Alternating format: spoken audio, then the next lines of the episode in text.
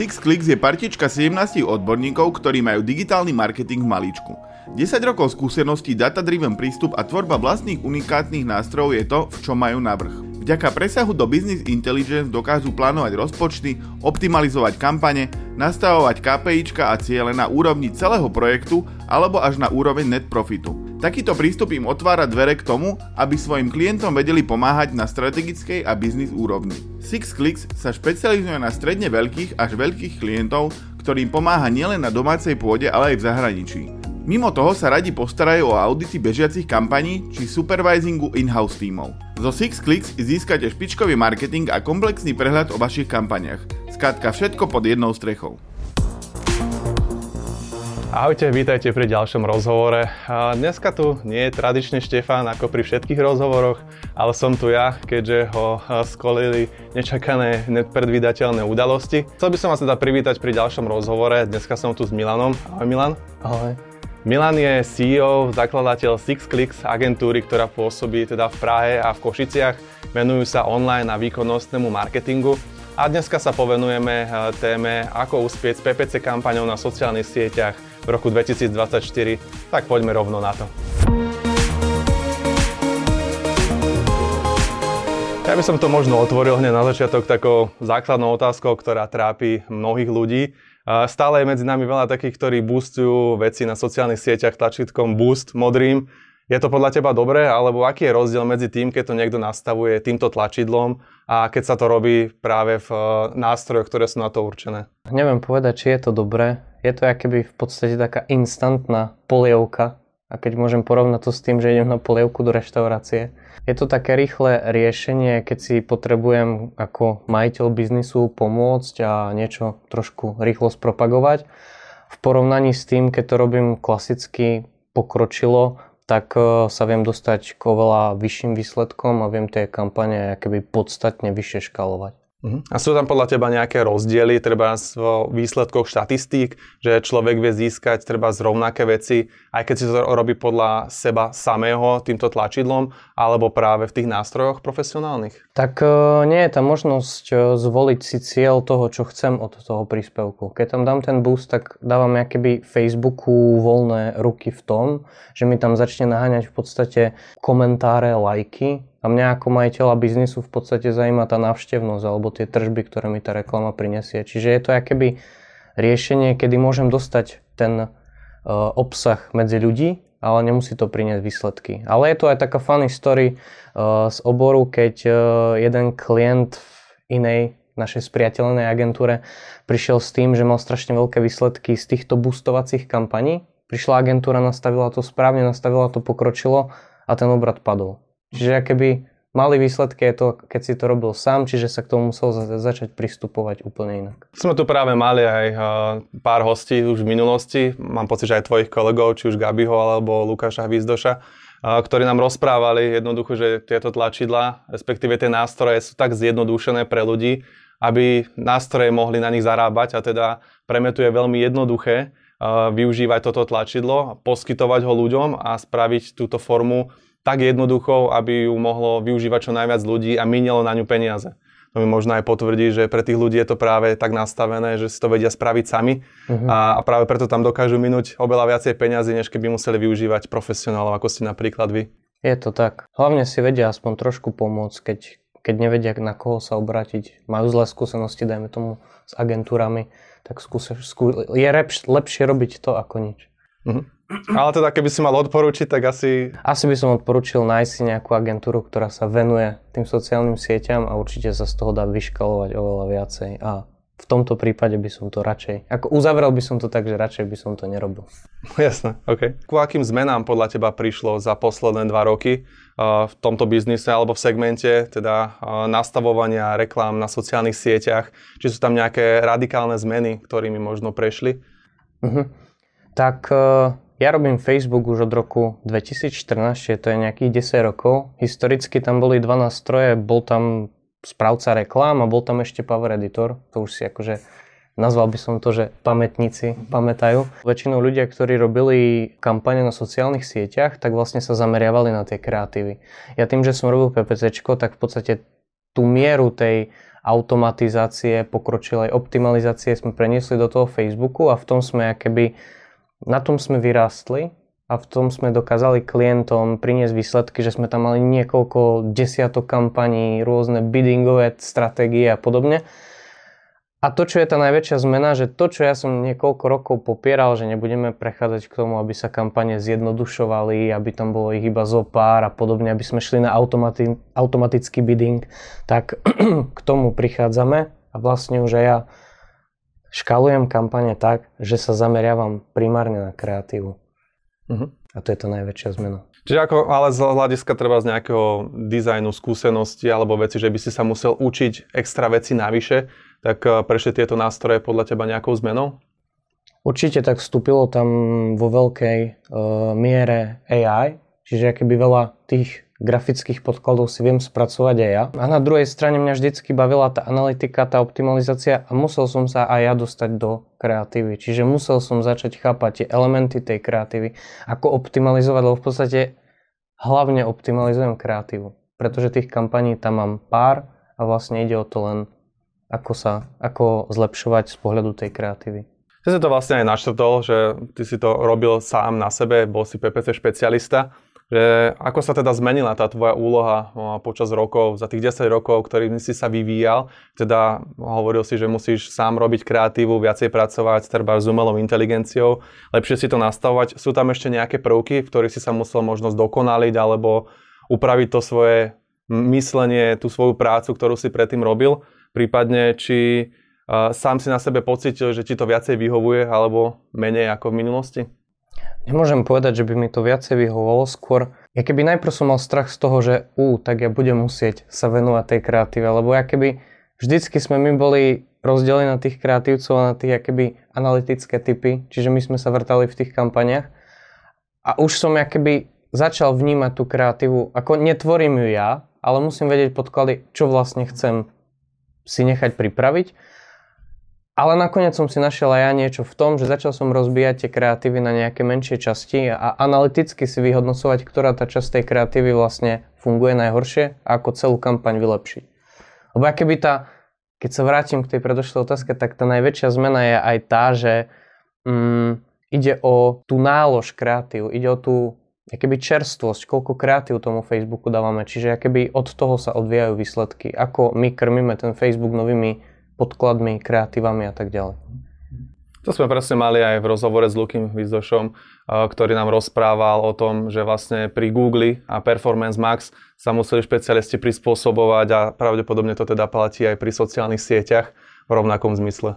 Hej, presne tak a hlavne sa približuje aj e, Google tomu Facebooku, jak teraz predstavil tie demand gen kampane. K, myslím si, že je to veľmi podobná forma toho, ako má Facebook, teda Meta Advantage Plus Shopping Campaigns. Čiže to sú nejaké blackboxové kampane a tam treba prísť nejakou formou, tam sa viem nájsť ja, ako ich škalovať. A aby sme nemali jednu kampaň a nechali to celé na Facebook, ale vymyslieť prístup, ako ich zlepšiť.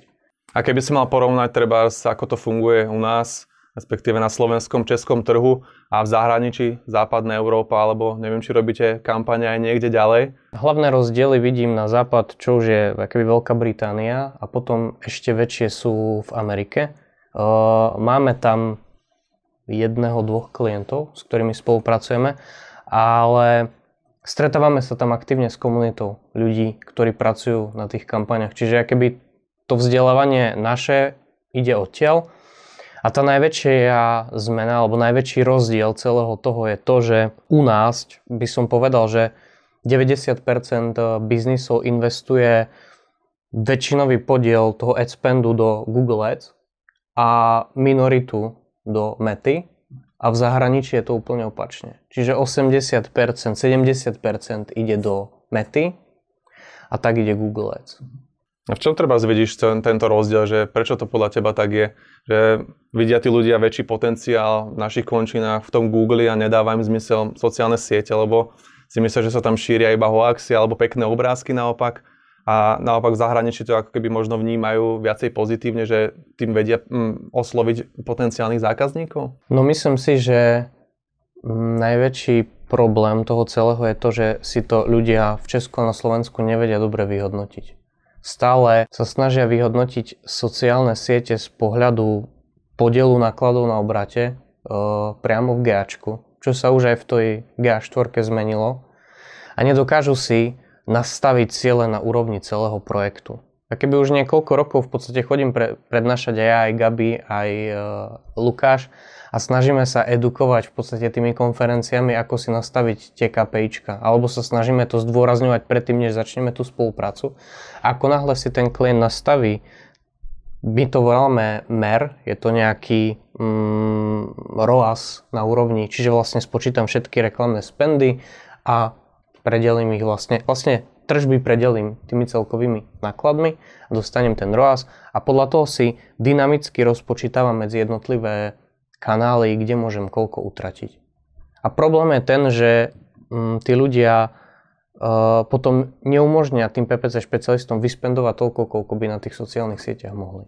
Hm. Čiže podľa teba sú zle nastavené už prvotné ciele, preto ako keby možno je to porovnanie oproti zahraničiu iné. Presne tak. A hlavne tam potom riešime aj nejakú atribúciu a v zahraničí, keby tam to všetko beží na Shopify. Takže oni tam majú veľký, veľké spektrum nástrojov, ktorými dokážu keby riešiť atribúciu a podobne. A tie nástroje sú aj drahé a ľudia v týchto končinách ani nechcú za ne zaplatiť. Čiže snažíme sa to posúvať tam, aby to tak bolo. A tí klienti, ktorí mm, povedali, že sú ochotní do tých sociálnych sietí spendovať toľko v pomere ku Google, tak uh, veľmi rýchlo vyrastli. Možno aj odporúčanie pre vás, diváci a poslucháči, že pokiaľ by ste teda mali nastavené takéto kampane, tak jednoducho sa spolahnúť na odborníkov, na ľudí, ktorí sa tomu venujú. A aj keď si to teda môžete nastaviť sami, ako sme spomínali, za tlačítkom Boost, tak uh, tie výsledky môžu byť nejaké, ale nemusia priniesť presne tie konverzie, ktoré ste očakávali a jednoducho s lajkov sa dneska už asi nenajeme preto je dobre sa obrátiť práve na takýchto špecialistov.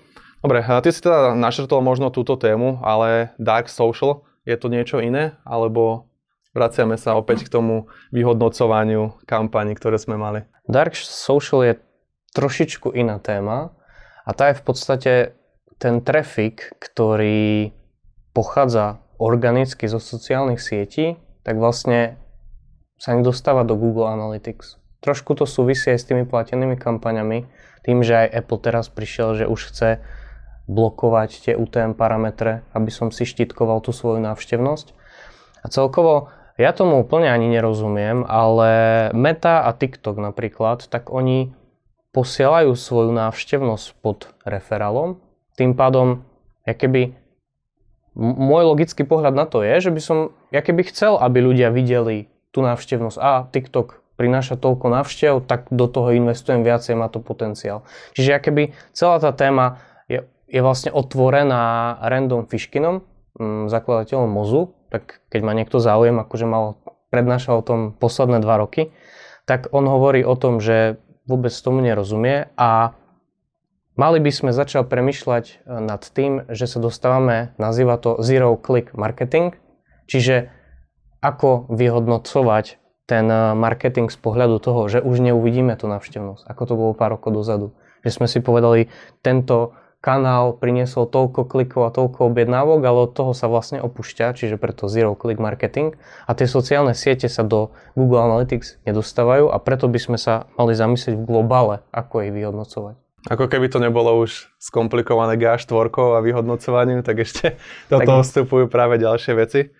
Samozrejme, je to zaujímavé, ale tie štatistiky a vyhodnocovania si myslím, že asi každý robí trošku inak a je to samostatná veda. Najväčší problém je vlastne s TikTokom, pretože 90% trafiku z TikToku sa do GAčka vôbec nedostane. A to z toho dôvodu, že je ich tam viacej tých dôvodov, ale hlavným dôvodom je, že ten užívateľ vidí tam ten button, vidí tam proste, ako sa dostať na ten web, ale priechod, to sú vlastne informácie priamo od TikToku, že si otvorí prehliadač, naťuká názov brandu a dostane sa directom na ňo. A tak vlastne prechádza 90% ľudí z TikToku. Čiže TikTok už v tejto dobe je nevyhodnotiteľný. Mm-hmm.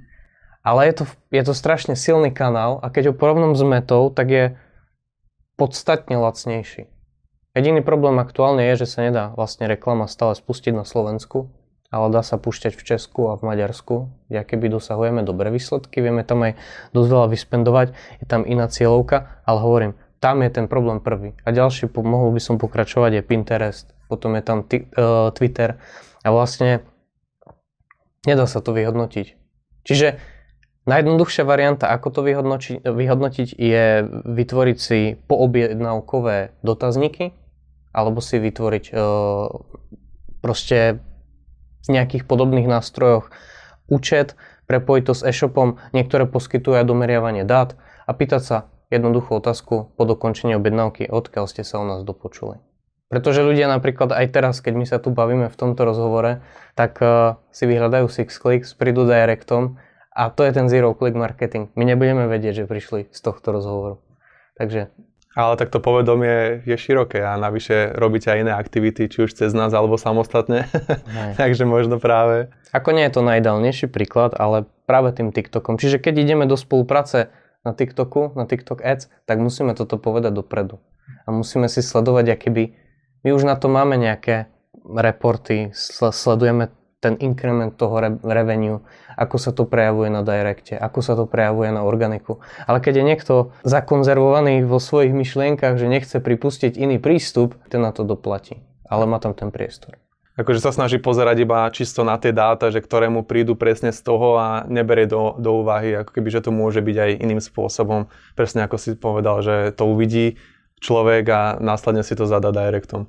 Hej. Môj kolega vlastne Lukáš Šedivý mal prednášku na PPC Campe presne o tomto. Je to aj na YouTube.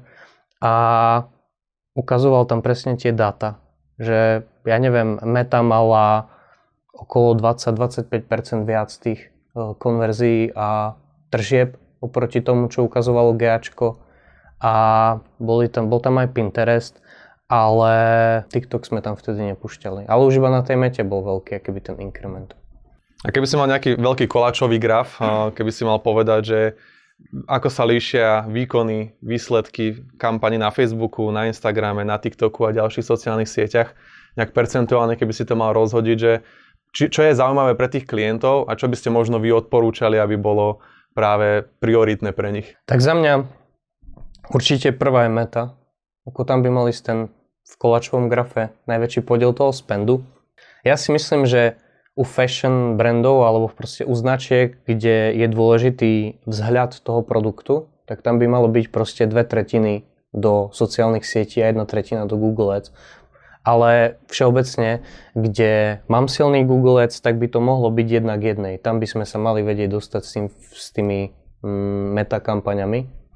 Tak by mala byť, keby v, druhým v poradí by mal byť YouTube Ads, ten demand gen aktuálne, čiže tam by som vedel vyškalovať viac, e, teda e, ten Google, hej, lebo v Google som limitovaný hľadanosťami.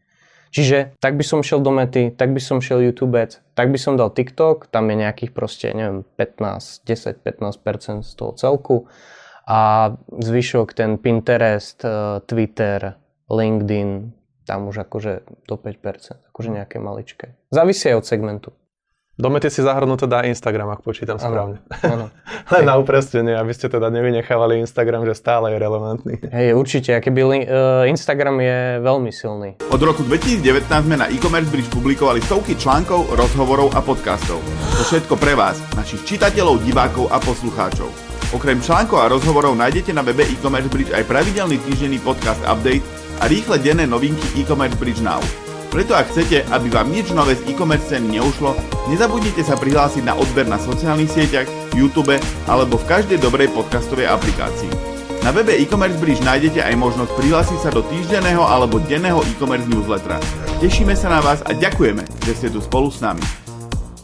V podstate tam sa líši tá cieľovka, že tí, tí starší prichádzajú z Facebooku a tam pomerne sa to láme. A ty, vlastne tá Gen Z, ide z TikToku. Ty si spomínal, že sa až tak nerad venuješ kreatíve, ale v dnešnej dobe je to extrémne podstatné, aby ste dokázali teda zaujať ľudí na sociálnych sieťach. Čo je podľa teba teda to cieľenie alebo tá kreatíva, ktorá by mala zaujať toho človeka, respektíve ako ju správne vytvárať? aktuálne sa dosť veľa dostáva do popredia video a hlavne video v podstate, ktoré je ako keby natočené iPhoneom a veľa značiek teraz tlačí točiť iba videa, točiť iba videa, ale ja si myslím, že ten najlepší prístup toho, ako pristupovať k sociálnym sieťam je mať z každého druhu kreatívy jednu. No teda minimálne jednu. Hej, čiže mal by som tam mať statický banner, mal by som tam mať to video, mal by som tam mať profi video, mal by som tam mať video s influencerom, čiže z každého. A to v podstate znamená, že moje video je moje cieľenie, aby som sa nemotal, lebo keď som značka, ktorá robí len statické banery, stále zasahujem to isté publikum. Ale je tam publikum, ktoré zaujme to video, ktoré nie je natočené profi a zasiahnem proste úplne nový segment užívateľov. Mimo toho je tam dosť zaujímavá vec, v podstate je to taký bočný produkt tvorby toho videa, volá sa to Ugly Ad, škaredá reklama a tie keby fungujú teraz napríklad aj na Gen Z najlepšie, pretože vyzerajú fakt ako keby vôbec nevyzerajú ako reklama a pôsobia tak natívne na tej sociálnej sieti. A ja to kľudne točím nejaký Uh, točím video na nejaký produkt, položím ho, nalepím k nemu nejaké listočky, kde vlastne vykomunikujem to, čo chcem tým obrázkom povedať, odfotím to a mám. Čiže keby si mal porovnať, uh, či je lepšie robiť klasické banery, pekne graficky, alebo teda tieto agliec, respektíve nejaký obsah, ktorý bude viacej prirodzený ľuďom, tak je to asi skôr, že z každého niečo. Áno, presne tak. Čiže nešiel by som ani na jednu stranu, ani na druhú, ale Keby som to mal povedať z pohľadu dát, tak najlepšie nám fungujú aktuálne tie videá. Čím to video vyzerá menej profi, tak uh, funguje lepšie. A to nás teda privádza aj k ďalšej téme a to je teda tvorba obsahu ľuďmi, uh, user-generated content. Je to určite veľmi zaujímavé, strašne veľa influencerov, mikroinfluencerov a ľudia sa snažia zaujať tým, čo robia na sociálnych sieťach. Pociťujete to aj vy, že možno v rámci nejakých spoluprác, čo robíte, alebo že aj vaši klienti to požadujú, aby takéto niečo bolo viacej priblížené ľuďom? Presne tak. Ja keby aktuálne tým najväčším trendom je to UGC, User Generated Content, ale v našom podaní, čo robíme hlavne je CGC, to je Creator Generated Content, čiže máme na to ľudí, ktorí nám generujú v podstate tento fakeový User Generated Content. A je to keby najväčší trend pre tie sociálne siete. Z toho, keby vďaka tomu sa nám darí škalovať tie kampane až na nejaké 10 tisíce až 100 tisíce eur mesačne. Netreba k tomu žiadnu profi aparatúru, stačí k tomu o, dostať produkty od klienta a vytvoriť nejaký scenár. Ja keby na začiatku, prvé naše video bolo asi 2-3 roky dozadu a vtedy som videl, že na Facebooku to nerobil ešte nikto. Ale teraz už, ak na každej konferencii ukazujem tie videá snažím sa keby tlačiť tie značky touto cestou, tak už si všímam, že už aj konkurenti proste do toho tlačia. Už aj ďalšie agentúry začínajú keby vytvárať ten content a začínajú si všimnúť, že tu je ten priestor. V podstate jednak vyškalovať agentúru a jednak pomôcť aj tomu klientovi. Myslíš, že je to tým ľuďom také viac prirodzené, alebo prečo ako keby tieto kampane majú potom lepšie výsledky? Vyzerá to natívnejšie ako nejaké profi video a zároveň to video v podstate sa skladá z niekoľkých elementov, ktoré ja si vytvorím eh, tak, aby som udržal pozornosť toho užívateľa. Čiže ja mám tam ten first frame, to je ten obrázok, ktorý vlastne vytvorí to, že užívateľ zastane, aby sa to video spustilo. Potom sú tam 3 sekundy, to je hook, to je v podstate háčik, či ho zachytím. A tam by mal byť keby problém, uh, problém, ktorý ten užívateľ rieši a v podstate každý ďalší element by už mal byť nejaké riešenie toho problému, ako ten pro- produkt bude riešiť jeho problém, nejaký, nejaká ukážka, ako to funguje v praxi, nejaké vybalenie toho produktu a vlastne call to action alebo nejaká, uh, nejaká offer, ako získať toho užívateľa na web, potom call to action a človek, aby nakúpil ten produkt. Čiže je to akoby proste niekoľko krokov, ako získať, od získania pozornosti až dostať človeka na web. Dá sa predpokladať treba nejaká slepota časom, ako je teraz banerová slepota, že ľudia už to jednoducho nevnímajú na weboch, že postupom rokov, že ľudia už budú na toto toľko zvyknutí, že to budú ignorovať? Čo myslíš, že to potom následne nahradí? Máš nejaké typy? Je tu taká možnosť. Ja jak prišla banerová slepota, tak sme sa posunuli k videám, ale aktuálne si myslím, že zo pár rokov toto určite bude trendom keď by som mal pohľad, povedať pohľad zo zahraničia, tak tam je na ústupe ten uh, influence marketing. Nie na ústupe, ale tí influencery si pýtajú toľko veľa peňazí za tie spolupráce, že tým značkám je lepšie investovať do kampaní a do tvorby videí a majú z toho väčšiu návratnosť ako od influencerov. Čiže keby mení sa tam to a na to sú ľudia už v podstate hakliví, že tu vidím influencera, tu vidím, tu vidím a je to tam vlastne už aj presítené a preto keby musia zasiahnuť to publikum čo najširším množstvom tých kreatív. Čiže vravíš, že influencery nebudú mať čo jesť za chvíľku? Neviem, ale tak by som povedal, dôležitá vec je diverzifikácia toho trafiku. A vždycky si myslím, že ak kanál tvorí viac ako 20% z celkového uh, obratu, tak by som mal keby nájsť nejaký ďalší, aby som na tom nebol závislý. A takisto aj ten influence marketing si stále nájde to miesto a ak bude pokrývať do tých 20% a nebudem na tom čisto závislý, tak to stále bude dávať zmysel. A stále si tam v tom rybničku viem nájsť ľudí, ktorí, ktorí budú pre mňa mm, relevantní a ktorí aj finančne uh, mi budú stať za to. Pretože ja si to viem spočítať aj z pohľadu kampaní, koľko za daný obnos peňazí dostanem klikov následne koľko objednávok a viem si to porovnať s tým influencerom. A keď to vlastne vyjde drahšie, tak e, v podstate môžem investovať do tých kampaní. Možno zaujímavý hint aj pre vás, e, diváci a poslucháči. Jednoducho diverzifikácia komunikácie je takým základom, aby ste sa nespoliehali iba na jeden kanál. Keď sa Mark zajtra zobudí a rozhodne sa vypnúť metu, tak e, jednoducho nie je dobre sa spoliehať iba na to, že tam mám treba veľkú zákazníckú bázu alebo na Instagrame mám veľa sledovateľov tak uh, treba práve diverzifikovať a môže vás to do budúcna možno aj zachrániť.